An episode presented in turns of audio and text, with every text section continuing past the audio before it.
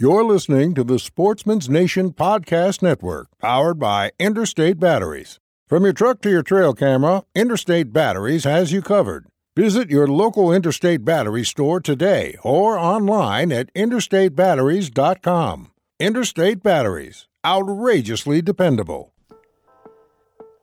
Hello, and welcome to another episode of the Ohio Huntsman Podcast. And today we're talking about new products. So it's trade show season, even though trade shows have looked a little different this year. It's uh, new product season. This is the time of year where, where companies announce their new products and, and new things they're bringing to market. So we talk about a few that caught our eye and that we thought maybe you should be aware of, some things that, that we thought are, are interesting or, or at least worth discussing. So that's what we talk about in this episode. Before we do that, though, I want to talk about our sponsor, Monster Whitetail Grub. So, Monster Whitetail Grub makes a really good deer feed product. Not only do they have their signature Monster Whitetail Grub feed, which is a it's a high protein feed, it's got mineral mixed in, you can get bunches of different additives added into it. That's a that's a great product, but they also have flavored corn. It's it, it, it turns regular corn into a long range attractant, and then they also have just straight mineral. So we're getting into shed season and watching your trail cameras for when those bucks start dropping is a great way to know when it's time to, to start looking for them without risking bumping the deer off your property and them shedding somewhere else. So, Monster Whitetail Grub is a great tool for that. And if you're interested, go to ohiohuntsman.com slash sponsors. There's information in how to on how to get in touch with Monster Whitetail Grub, how to order some of their stuff, and keep an eye on your deer. So with that, let's get into the conversation on new products. Welcome to the Ohio Huntsman Podcast, where three brothers, Jason, Jacob, and Jeff, discuss all things hunting in Ohio. Our goal is to be your source for accurate and reliable hunting news and conservation issues in the great state of Ohio, as well as some fun and interesting conversations along the way. This is the Ohio Huntsman Podcast. Are you listening? All right, guys. So it's uh, a cold, snowy day today. So good day to, to talk about uh, new products, new product season. So we did an episode. Jake, you weren't on it, but Jeff and I did an episode on some of the new crossbow technology that that was announced this year. And and after that episode, there was a few other crossbows from from Ravin that were announced um, that we didn't mention in that episode. So lots of new things. Um, if you missed that episode, that was a good conversation. Uh, the title on that one was "Have crossbow Have crossbows gone too far?" So, kind of, kind of, uh, I guess, did some thought exercises. You know, exploring the use of crossbows and and archery in general and things like that. So, interesting conversation. I don't know, Jeff. Do you have anything to add about that conversation? No, not really. I mean, it was very good timing, you know, when we kind of released that episode, um, because Ravin had just released their crossbows, which, you know, some of that, their crossbows were really pushing the question of have we gone too far? So, yeah. I think one of their new bows technically doesn't meet the definition of a crossbow, Ohio's definition of a crossbow.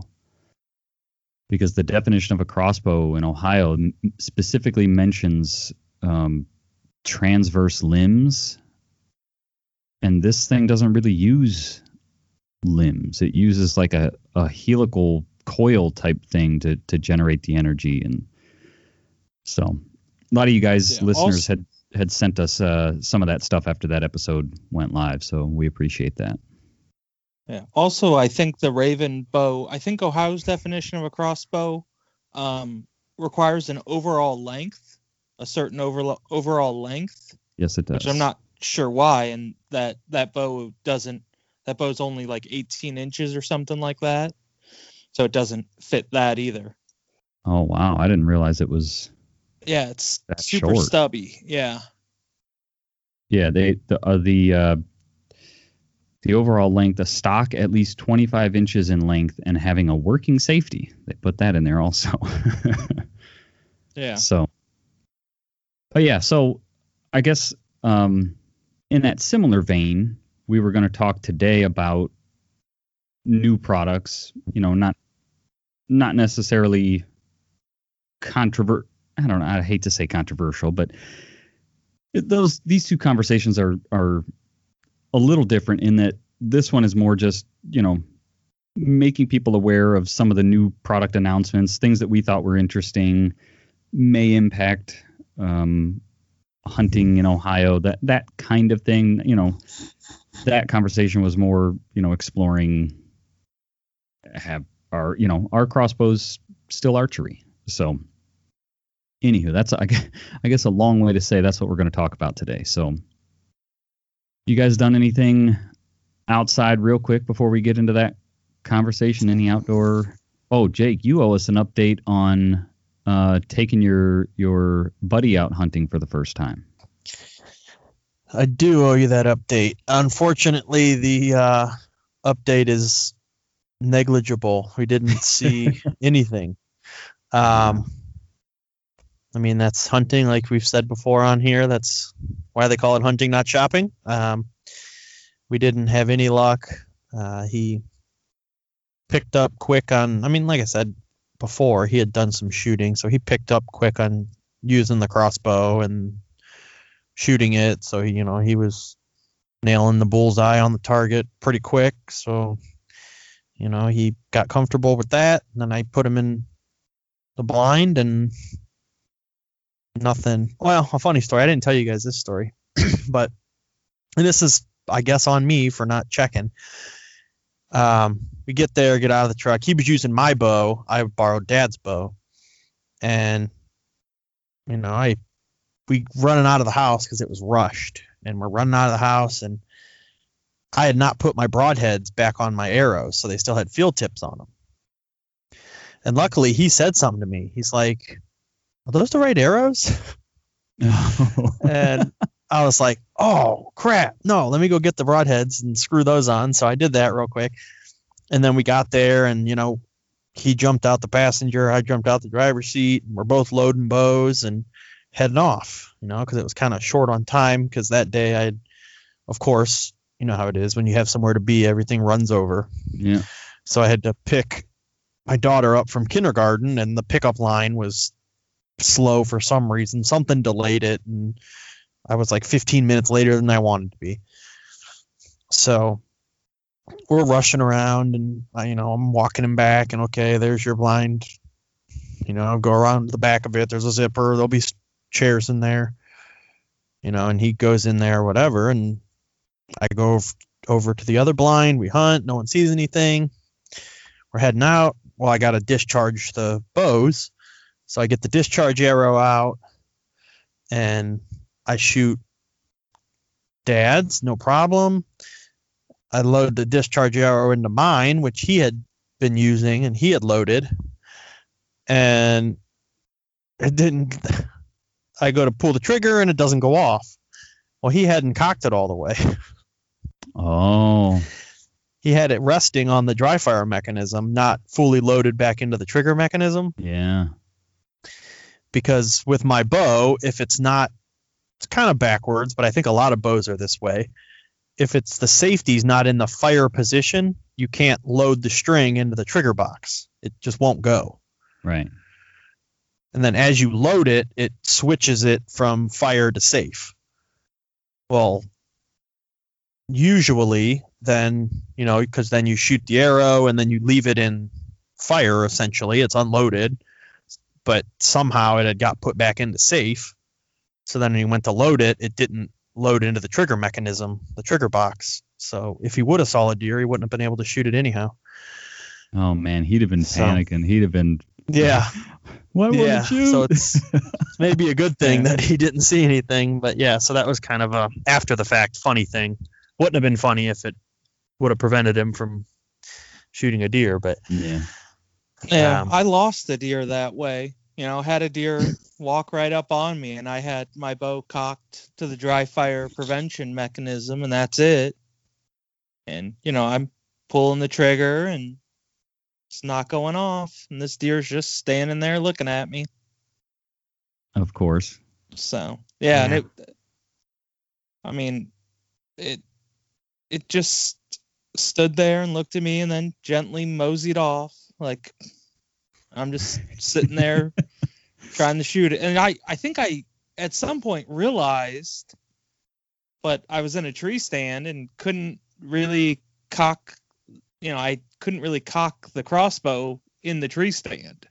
Right. Yeah. yeah, you want to know the uh, downside of a crossbow and a, try to cock one in a tree stand. Things get pretty hairy pretty quick. Yeah.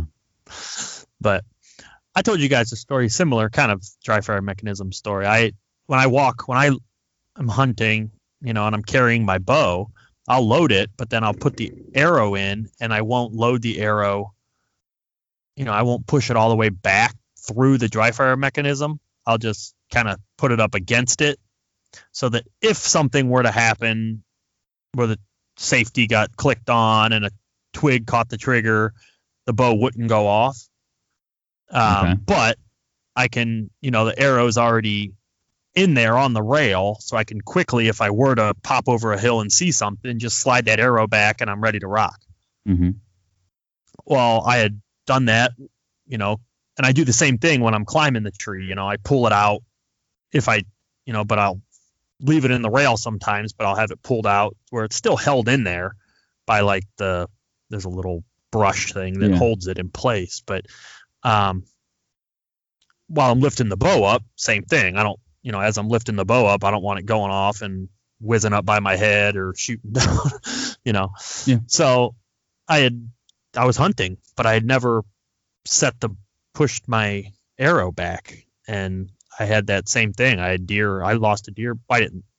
I ended up killing that deer because it was dumb, but um, same thing. I didn't push that arrow all the way back, so I went to shoot a deer, and it was doing because it shot and caught on the dry fire mechanism. oh. And luckily, the deer was dumb and just stood there and looked at me. So then the minute it went behind a tree, I hurried up and got my bow situated to where I could cock it back. But I had some, uh, I've had trouble with that before. Yeah. Okay. Well, that's a bummer that uh, you guys didn't see anything, but that seems to be the way it goes a lot of times. And you know, especially that those late season hunts, you either see a pile of deer or you see nothing. You know, it's they're either there or they're not. But Yeah, and they were not. And I've hunted a few times since then, and I've just been missing them. I don't know what it is. I pull the camera, and they're there when I'm not, and then when I'm there, they're not. So yeah, part of that could be because I'm not as diligent or careful with my scent control and that kind of stuff this time of year because a lot of times it's last minute. Oh, there's a snowstorm. Oh, my wife will be home in time. I'm gonna run out and sit. yeah, So the thing, you know, I'm throwing stuff together, and that could be part of it, or part of it could just be that I'm there when they're not. Like you said, this time of year, it's much harder to pattern them. It's much harder to, like you said, you're either into them or you're not a lot of times because nothing Yeah. really. All right. Well, should we get into our conversation on new stuff that's been announced uh, announced here recently? Sounds good. So so basically we all kind of at least picked one new thing to talk about. So is anybody itching to go first or I can go first. all right. Um, so the thing that I, I guess, came across or I'm going to talk about a little bit is um, 350 Winchester came out with uh, 350 Legend ammo specifically for self defense. They call it the Defender. or their Defender line. Um, but it's for 350 Legend, which, you know, as anyone who's listened, that's a new ish, newer cartridge. It's been around, what, two years now? Something that like right? that. Yeah, I don't, I Two don't years, something exactly. like that. Yeah, yeah. It was Um, announced at Shot Show two years ago. two years ago right so um a lot of guys love it some guys hate it that's a different conversation i guess but what was interesting to me i guess when i first looked at it and saw it is that they're making it as a self-defense round and i don't i wouldn't really think of a 350 legend as a self-defense caliber um but i guess maybe other Well, people what- would disagree with me. Well, that, it was interesting when you said that because, I mean, what what defines a self defense caliber at that point? I guess in my mind, I think of self. I was, the more I've researched it, the more I've opened up my mind of self defense. I guess in my mind, when I think self defense, I think of like an intruder breaking into my house. Right. So I think of like handguns, short fire combat, like no more than 50 feet away. like because the handgun way shotguns type thing. Yeah, like real short. Yes. Um, that's in my mind what I think of self defense because the way that the laws are written in Ohio, like I'm not a lawyer, so don't quote me on any of this, but um, basically, there's you can't shoot somebody at 150 yards and call it self defense. Right.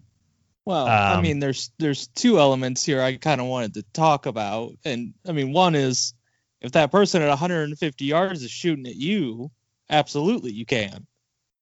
You know, I mean, absolutely you could. That's. I mean, Okay. okay. I hadn't thought I can about agree that. with what I can agree with what you're saying, Jeff. But, But- and from a legal point of view, I still think you're gonna you still put yourself at extreme risk shooting back at someone at 150 yards uh, I mean, If I they- guess if they lawyer up.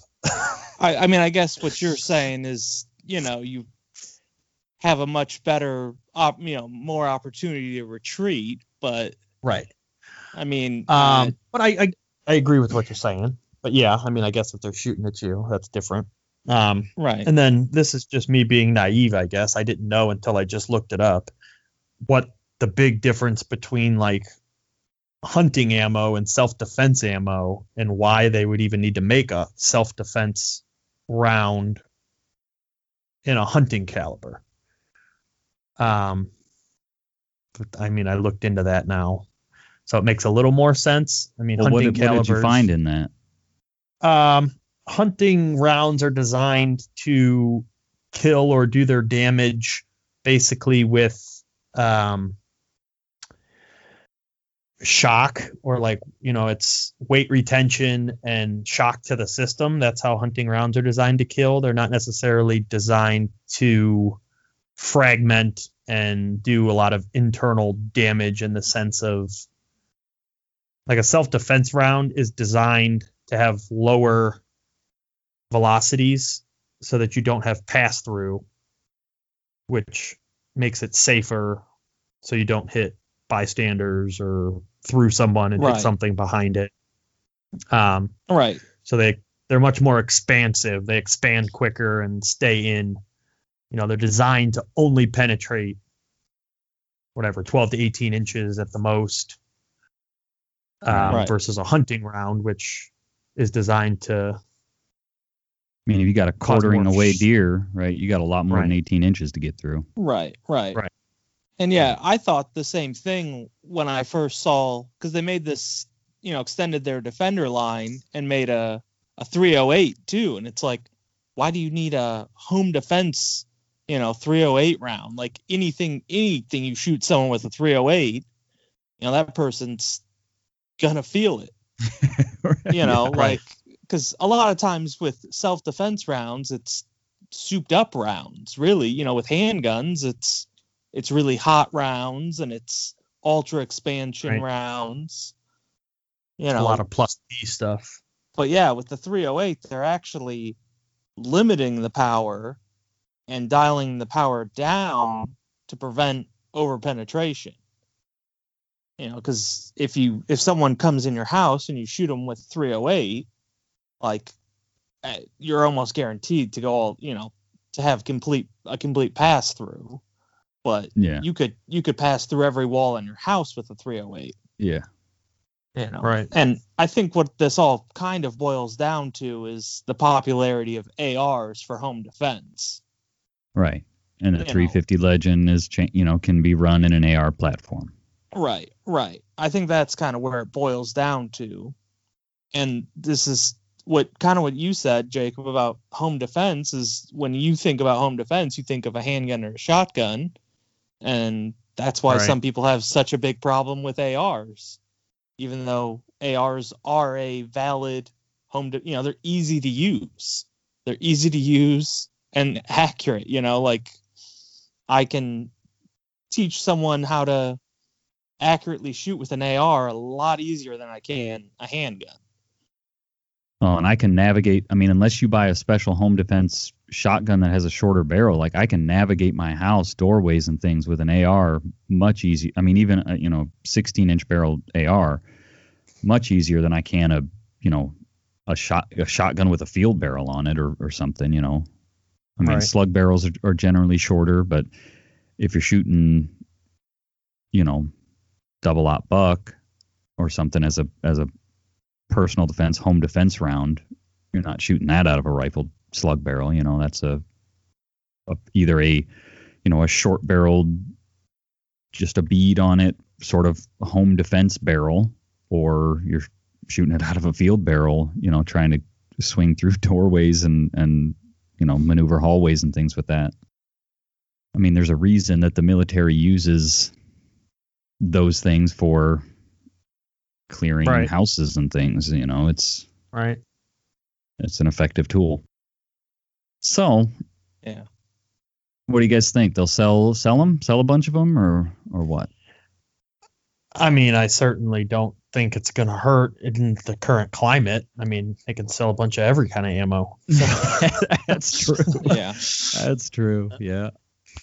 But that's kind of the thing I found with Shot Show this year is kind of us sport shooters didn't really get a lot because of the current climate and home defense, you know, defense rounds, self defense rounds, Yeah. like that kind of stuff. And then just like your very much recreational shooter kind of got all the attention this year. Yeah. know, everyone came out with new self defense rounds and everyone came out with like target shooting rounds. Very few people came out with any new innovation in hunting. Yeah.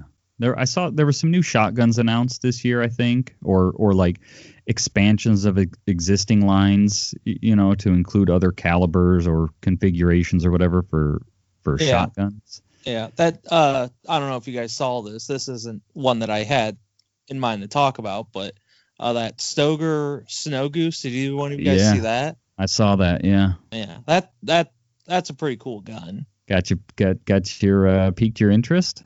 Yeah, I mean, not necessarily. You know, I don't hunt in snow that much, but if I was a, a snow goose hunter, you know, an avid avid snow goose hunter, you know, with that late season, early, you know, and a spring season, Yeah. you know, I'd I'd be really interested in that because it's Is uh cool. is there I, I didn't I mean I saw it. I didn't look into it. Is there anything special about it other than like the white paint job? Uh, I think it's got like some ridiculous extended uh tube mag on it. Oh, I did see that. Yeah. Yeah, which is common for snow goose guns, you know, because I don't know what you guys know about snow goose hunting, but Almost uh, yeah, there's there's special snow goose seasons sp- in mostly in the spring, conservation season, and it's basically no no holds bars, like all the rules that you typically think about for waterfowl hunting don't apply. Basic, I mean, like you can use electronic calls, You don't need to plug your shotgun. Bag limits are ultra high. Um, extended hunting hours, Okay. and you know, so and because it's no holds bars, kind of, and because snow goose fly in giant flocks a lot of times, the birds are really smart.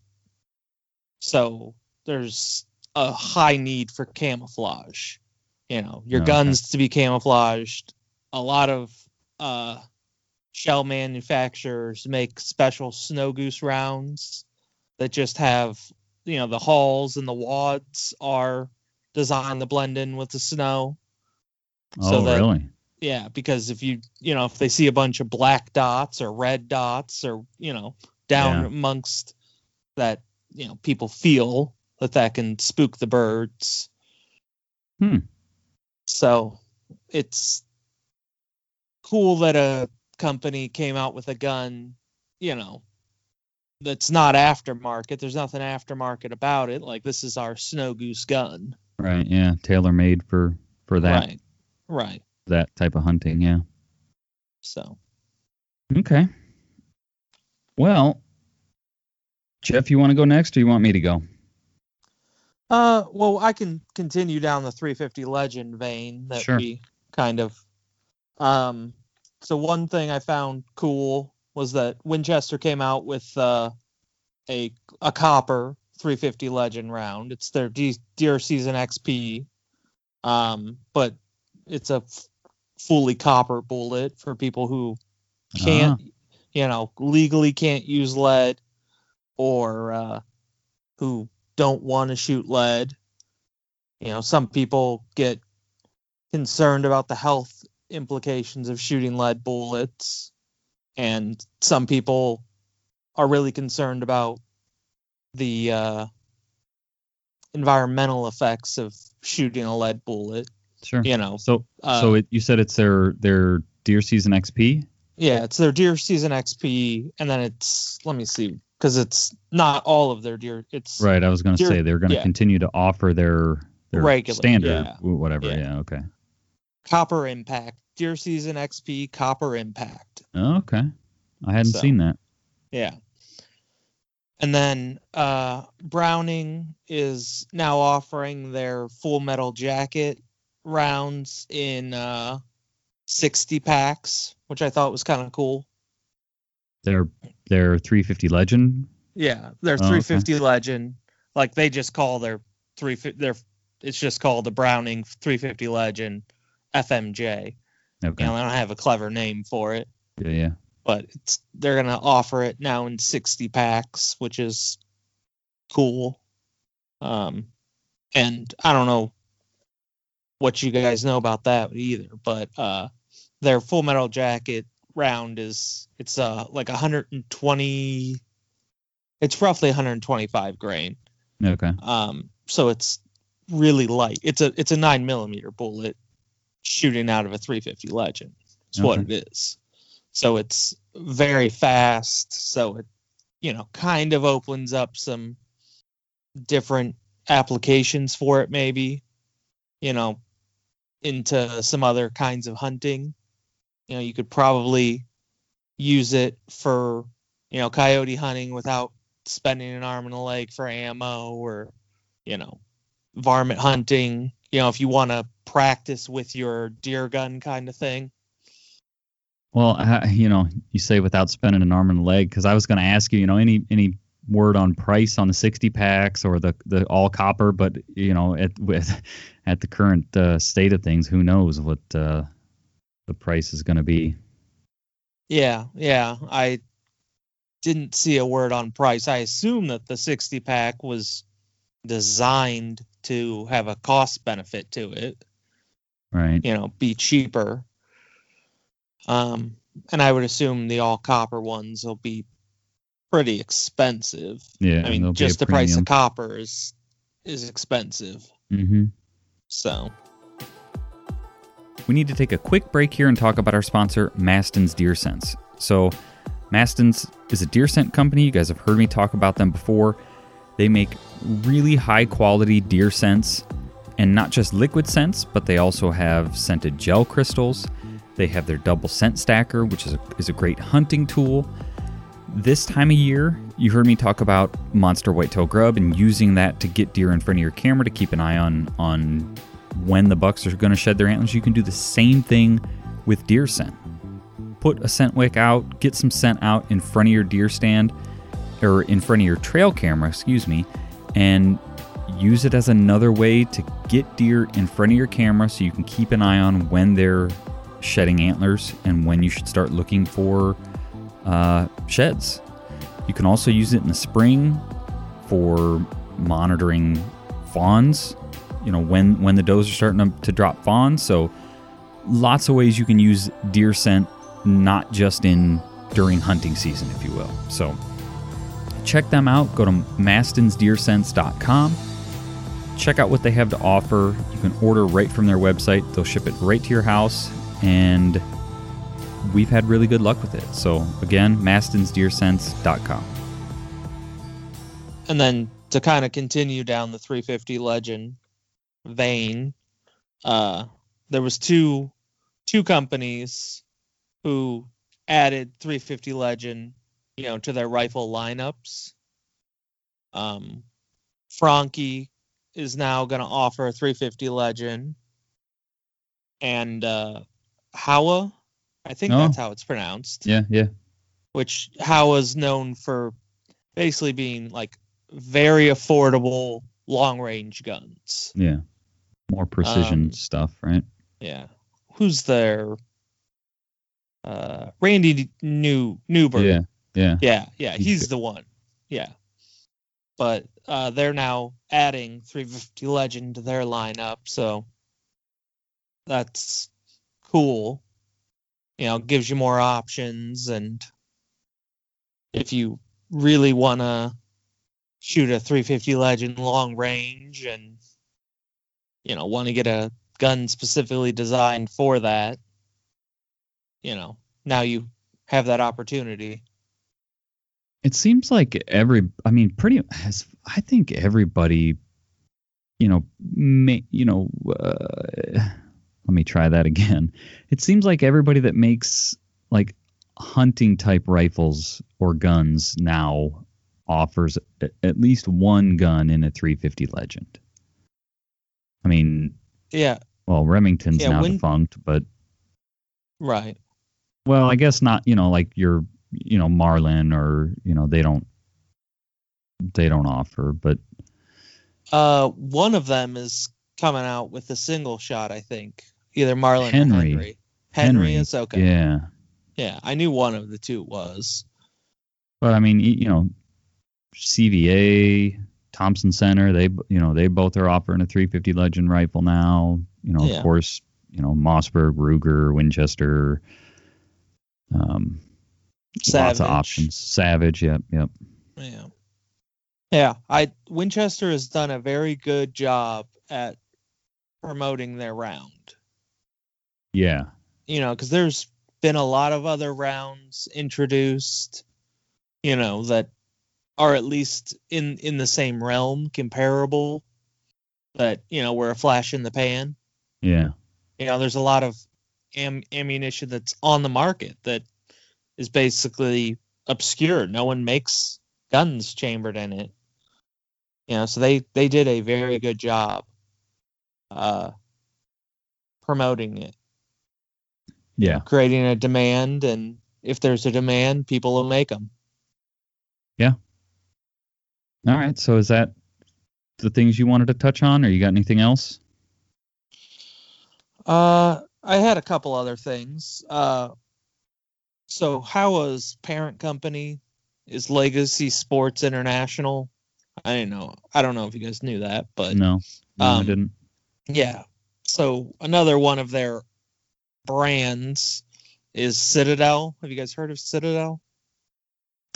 Um, I I want to say yes, but I couldn't tell you.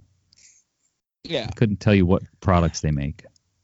Yeah, Citadel's known for making they're they're almost exclusively a home defense sort of arms brand.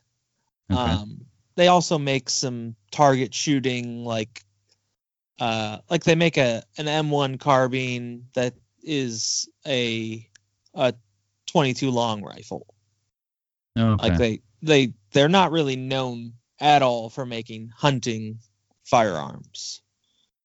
Um but they came out and they actually came out with this in the summer, but they had, you know, their virtual shot show booth featured. Um, they came out with a, a lever action. They call it the Levtac uh, 92.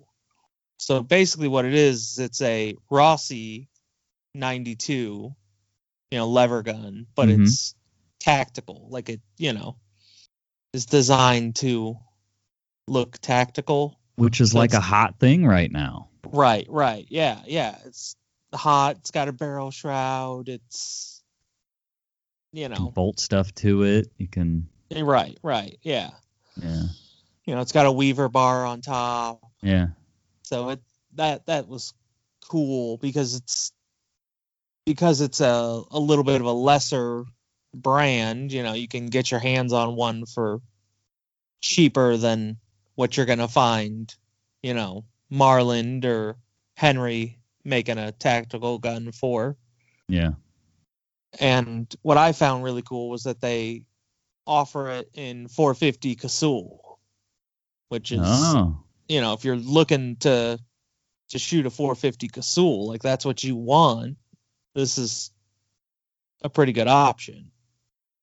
So what are you Yeah. guys' thoughts on tactical le- lever actions? Have we talked about this before? I think we have, and I don't know, I have mixed feelings on it. Yeah, that's that's my best description. Is I have mixed feelings.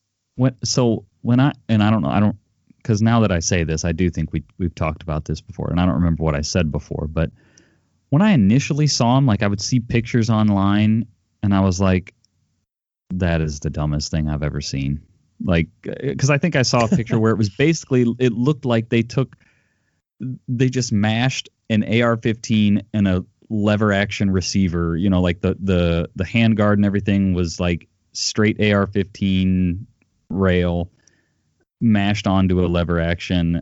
And i was like I, I just don't get it. But now that they're more refined and less i'll say you know quote tactical. And they're more practical.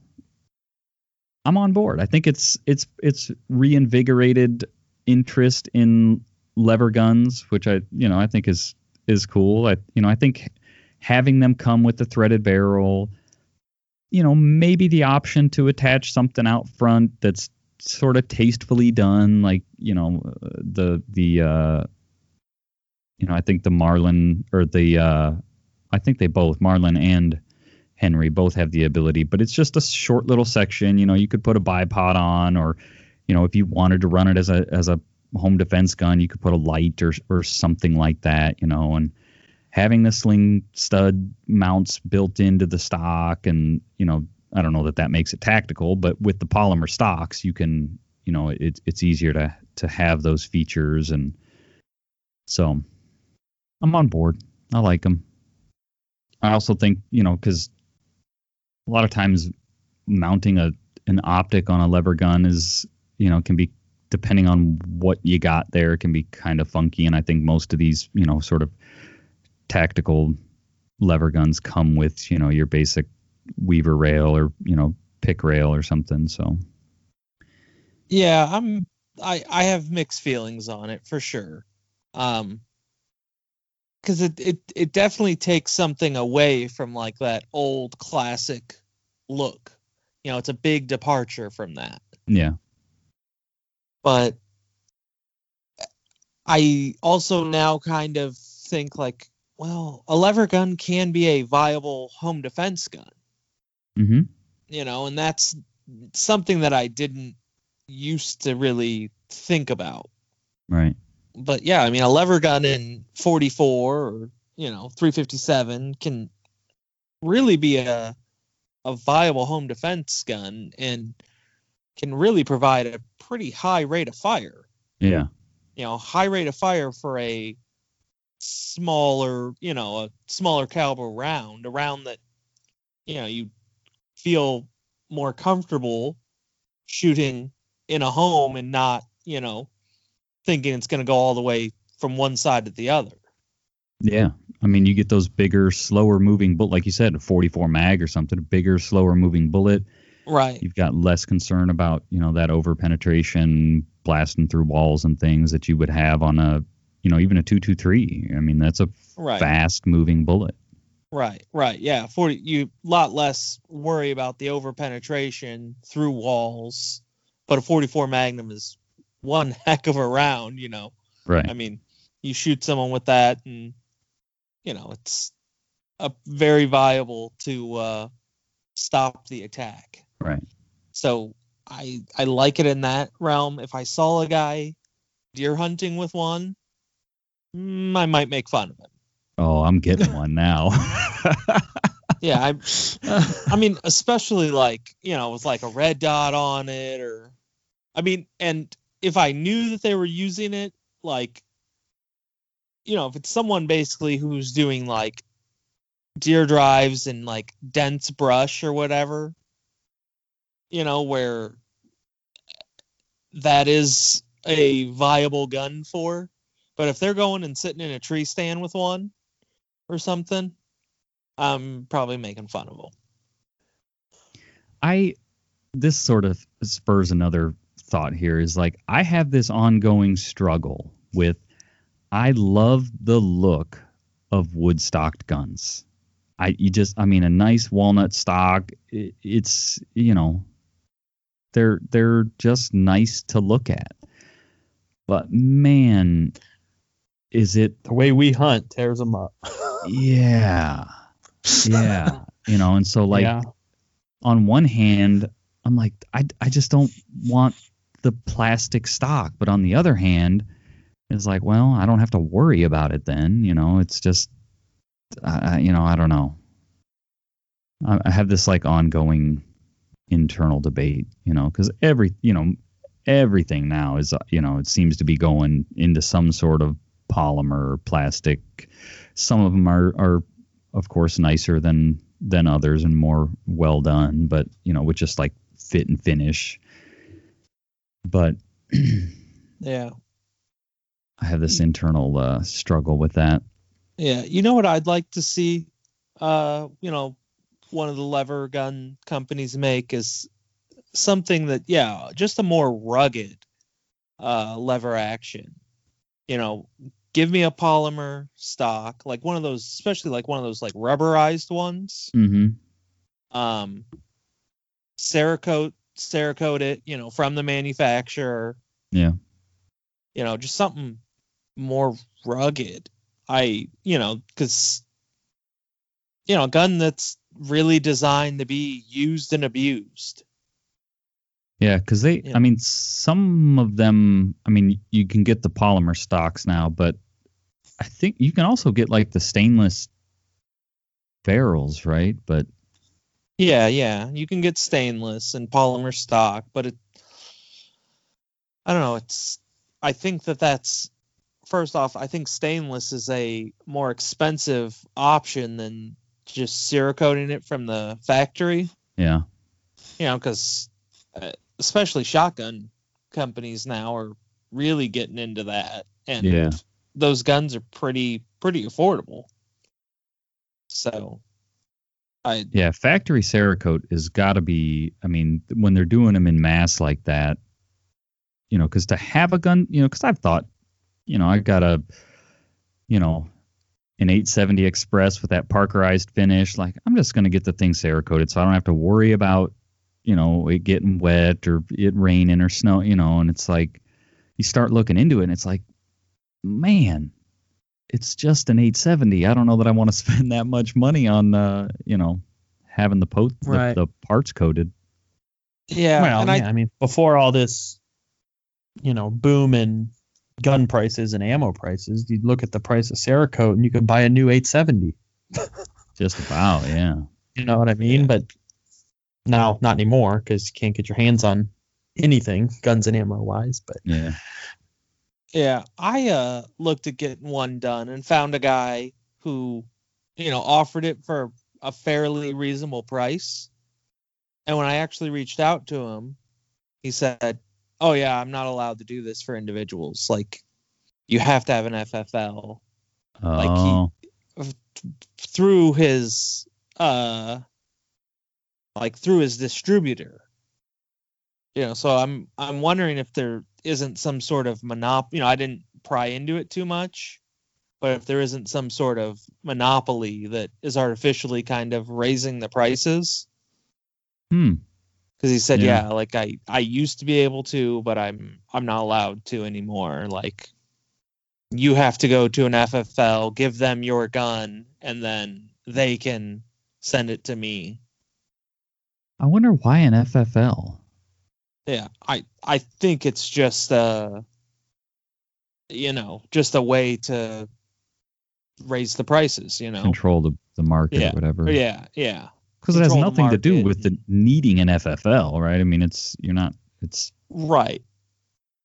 Yeah, he just I yeah, it has nothing to do with that. It just I think has to do with that's the way that they want their business to flow. Hmm. Yeah. So, I I think it's a a lot cheaper of a process than even what, you know, retail prices show. So even if especially in bulk it would be a lot cheaper. Yeah. I, a guy at work said he's done it before at home, um, but I think it was just on small. Like I think he bought a a uh, oh what am I like a toaster oven? You know, one of those small ovens because you got to it's a baked on the the good Cerakote is a baked on coating, but you don't. I mean, it's a chemical. You don't want to be putting it in your kitchen oven. I, so I think he was doing handgun parts or, or stuff like that. You know, you're not going to fit a whole shotgun barrel or whatever in a in a you know toaster oven or something. But he said he was having some you know a fair bit of success doing that. But you know, I, so I guess if you really wanted to, you you know maybe get a an old oven at a yard sale and keep it in your garage or something. And I don't know. All right. Anything else, or should I talk about my item there, Jeff? Go ahead and go into to yours. All right. So we've, you know, we mentioned Savage a little bit here, you know, offering 350 Legend rounds. So, so Savage announced a a new rifle platform that's, you know, it it piqued my my engineer brain. There's there's a lot of sort of interesting engineering that uh, has gone into this, and at the moment, it you know it's not a legal it's not chambered in any legal calibers right now but i wouldn't be surprised in, fact i w- would expect to see the caliber lineup expand um, as you know they roll this this rifle platform out. So it's it's called their their savage impulse rifle. And the the big sort of interesting thing about this that you know you, you see a lot of people talk about is it's a it's a bolt action rifle but it's a straight pull bolt. So traditionally a bolt action rifle you have to lift the bolt handle pull the bolt back to cycle the round push it forward and and rotate the bolt handle back down. This rifle it still has a bolt handle but it it just pulls straight back. There's no lifting pulling pushing and putting it down. It's just a put it's just a pull push to cycle the rifle. And they they the way they are doing this is they're using what's called their their hex lock hex lock bolt system.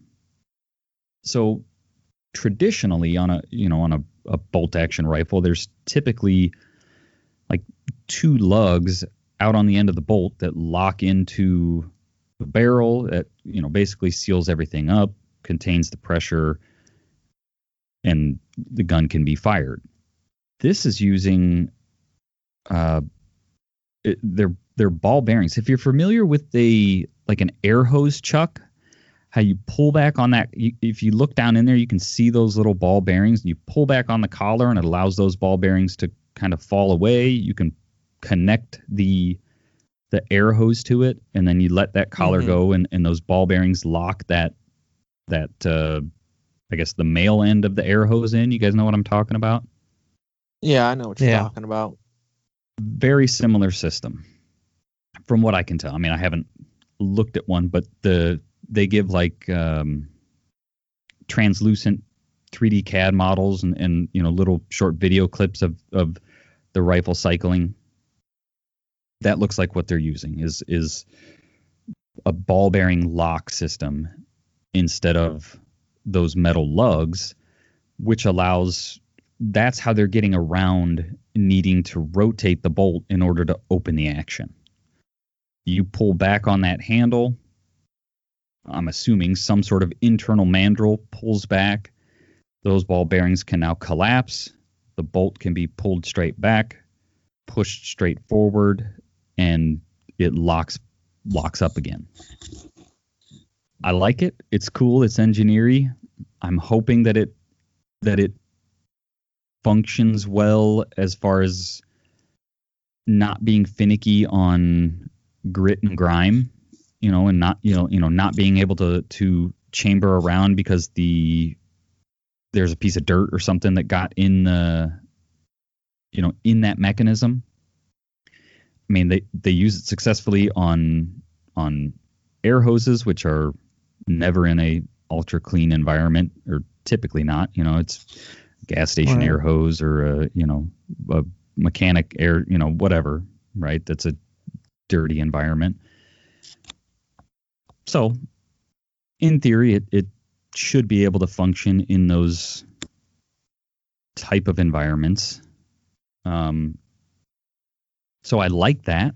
That's cool. It's it's i don't know that it's completely novel. I i, was hearing some things on on the interwebs you know about older rifles that had uh, straight pull actions, or I want to say I read somewhere somebody said, you know, like a lot of European, like this is more common in like European rifle platforms for some reason. I don't, I don't know. Maybe they caught on over there and and they didn't hear or something like that. But Savage is claiming that you know there's they've got a handful of patentable features on this that comes with their their AccuFit stock. It comes with their AccuTrigger.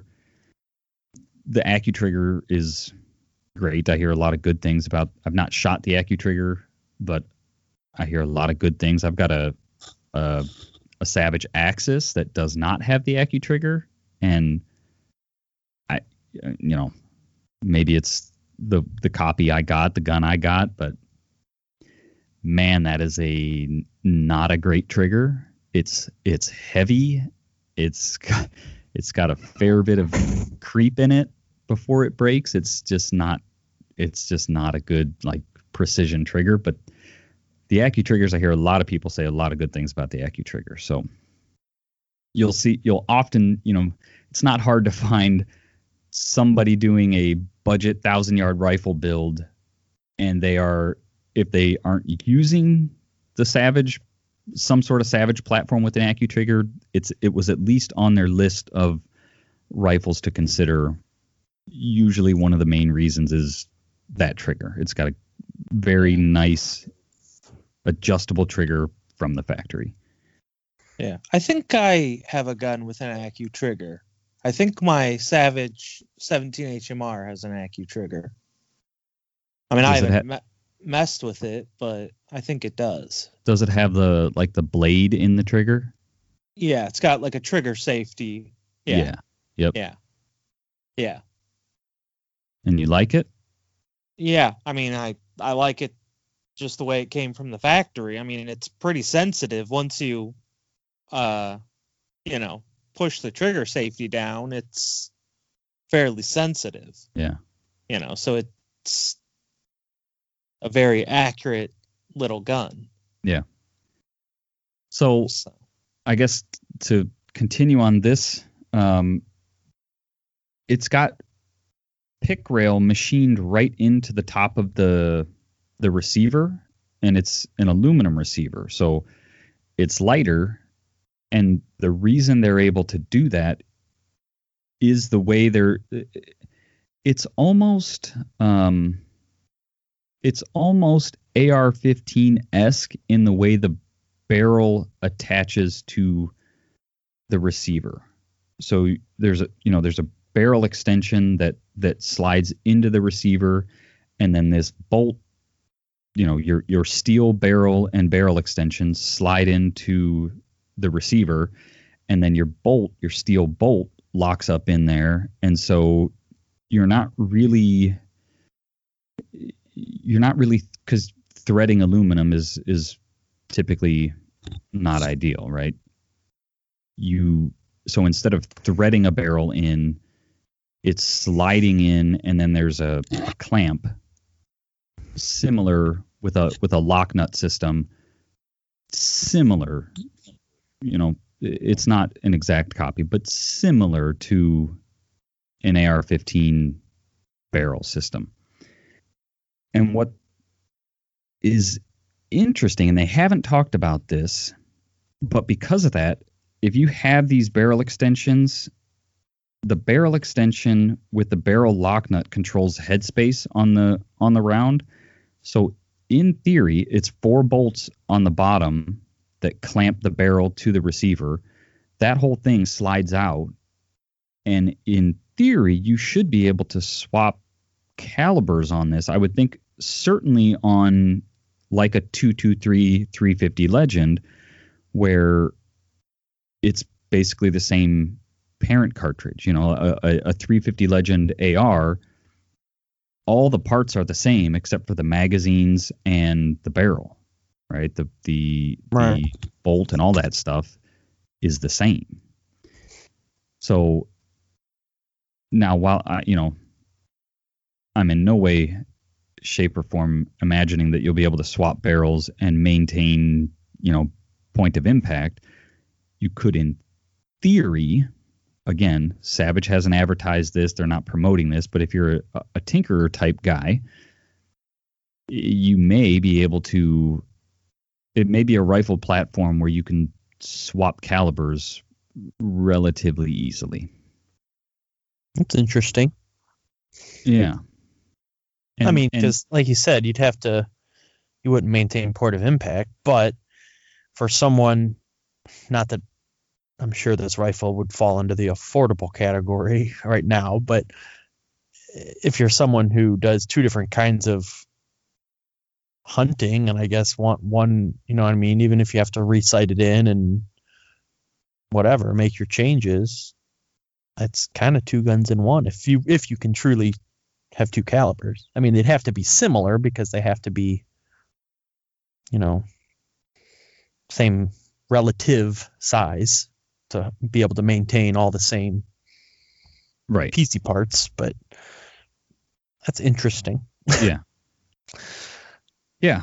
So, and I, I like the fact that the that pick rail is machined right into the receiver. I, I think that bodes well for accuracy. You're not, you know, it's just one less layer for inaccuracy to creep in. You know, typically you get a, a rifle that just has it's drilled and tapped, right? The the receiver's drilled and tapped, and so then you've got to either buy rings that that fit those bolt holes, or you've got to buy some sort of mount system, which I think is typically what people do. You're buying some sort of a a rail or some way to bolt an optic to it. So you're bolting that to the rifle and then bolting the scope rings to that rail, that weaver rail or pick rail or whatever. And uh, it just eliminates one of those areas where, you know, screws can come loose and all of a sudden you, you don't know why your rifle won't shoot anymore. You know, it's all over the place. Right so it's interesting. I thought it was cool. Like I said, it kind of tickled my uh, engineering brain. The the bolt because when I first saw it, I was like, how are they locking it up? you know, it like is it a spring or something?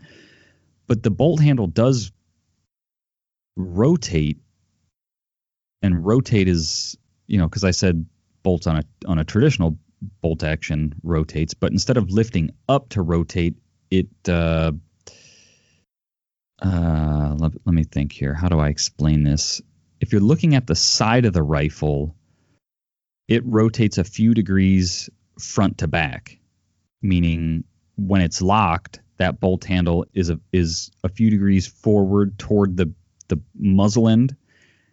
You shoot when you pull back on that, it rotates a few degrees straight back toward the the butt stock of the rifle. That's what's unlocking that mechanism allows you to cycle it and push it back and as you push it forward you know it hits a stop and and that bolt handle rotates forward into that locked position Got it. Yeah, because that's the part I didn't understand.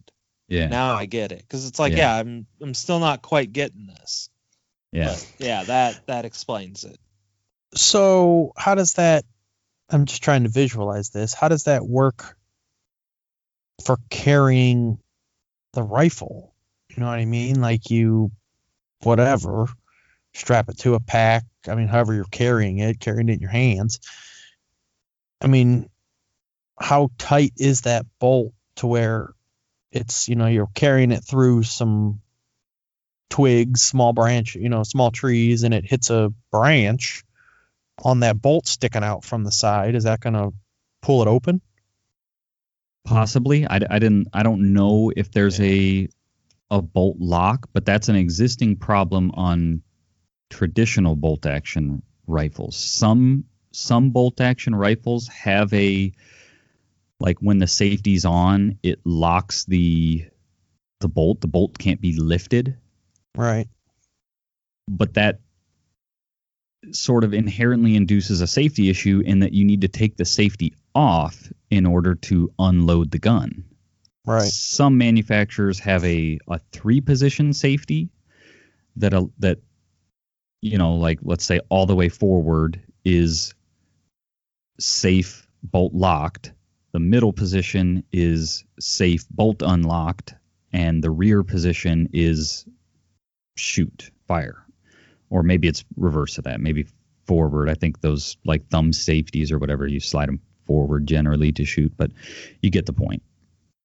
Um i don't know. I didn't read anything on that. Like it, when the safety's on does it lock the bolt closed? Right.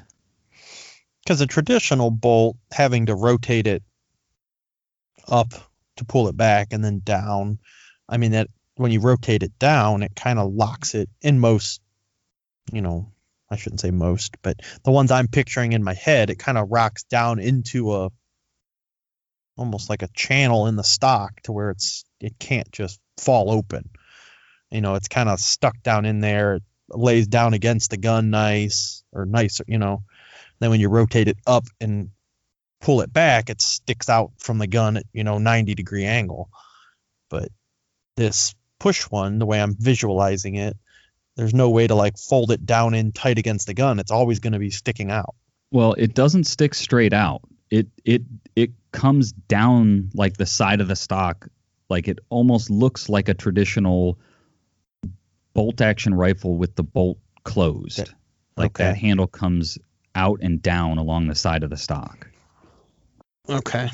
the the the the difference is it's all the way on the rear of the bolt like the the rear of the rifle if you will and Okay. one thing you'll like jake is that bolt handle can be flipped to the other side so you can make it with no tools i think. You can flip it to the other side and make it for a, shoot for a lefty. Nice. yeah. So you don't need to buy a special left-handed bolt action rifle. You can just buy this one which is ambidextrous and that bolt handle is just flipped to the other side and the mechanism works the same way. So i don't think i mentioned what cal- so the calibers that it's currently loaded in so right now it's chambered in 6.5 creedmoor 30 6 300 Win Mag, 308, 22 250, 243, and 300 Wisdom or Winchester Short Mag, if you want the full name. Um, and they they're offering it in like three different configurations, if you will. Their their hog hunter configuration, their big game configuration, and predator. And I didn't write down the specifics of you know you get. I'm sure like different camo patterns ma- are made available for one package versus the other. You know, maybe you get um, a threaded barrel on on the Predator platform. I don't know. I like, like I said, I didn't look into those details. The but the core rifle is the same. You just get some other little nuggets, I guess, when you whether you buy the Hog Hunter model, the big game model, or the Predator model. And only certain calibers are offered, like uh, 22 250, I think, is only offered in the Predator line. I think 6.5 Creedmoor is offered in all three, you know, so 300 Wisdom is only in the big game. So depending on what caliber you want, you may be locked into one of those. At least at the moment, you may be locked into one of those. Um, cat, I don't want to say platforms, but you know, categories of of rifle. So, all right. Anything else you guys want to mention about new stuff you've seen? Um, the only other thing I can think of is that uh, in a lot of uh, it seems like the popularity of 10 millimeter in hunting ammo has really gone up.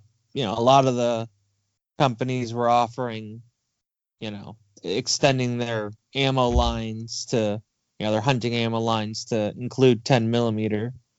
So, those of you who want to hunt with your, you know, handguns or your, I mean, I think the only other people other than handguns are people who have Hi-Points and 10 millimeter.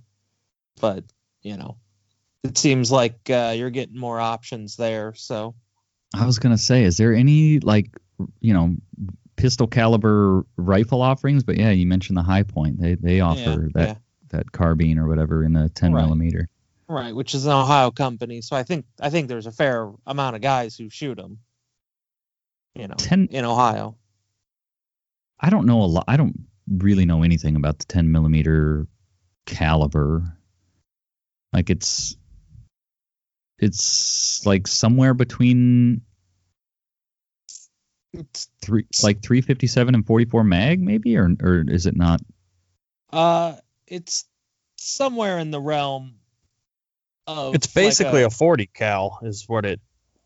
right. I mean, Yeah, It's, It's- 40 caliber, 10 millimeter, and 40 cal are interchangeable okay. for like hand loading and that kind of stuff.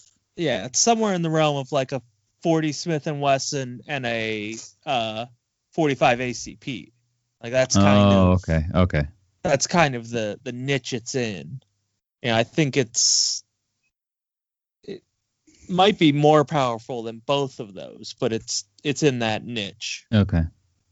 You know, it's designed as a very I mean, its original design was a a very powerful, you know, it was kind of to to bridge the gap, I think, between guys who shot 45s and 9 millimeters as, you know, in law enforcement Okay. you know so it kind of fits that niche of 40 smith and wesson too Gotcha. Okay. Well, for uh, you listeners, if there's you know something you saw that we didn't mention, shoot us a shoot us a message, and you know we'd be we're always interested to to talk new gear. So send us a message and uh, let us know what what things that you saw that you thought were cool. So with that, we will shut it off and talk to everybody next week. All right, so that's it for this week. Hopefully, this was interesting. Maybe there were some products in there that you've already seen. Maybe there were some new ones in there for you. So, if there's something that we missed that, that you guys saw that uh, you think is relevant, let us know. Shoot us a message. We're Ohio Huntsman on Facebook, Ohio Huntsman underscore podcast on Instagram. The other thing I want to ask is as Facebook and things start to get more restrictive, what platforms are you all moving to? Are you moving to a different platform? We want to be where our audience is. So if you guys are using a different platform, let us know and we'll look into it. So with that, I will let you all go and we'll talk to you next week. Thanks for listening.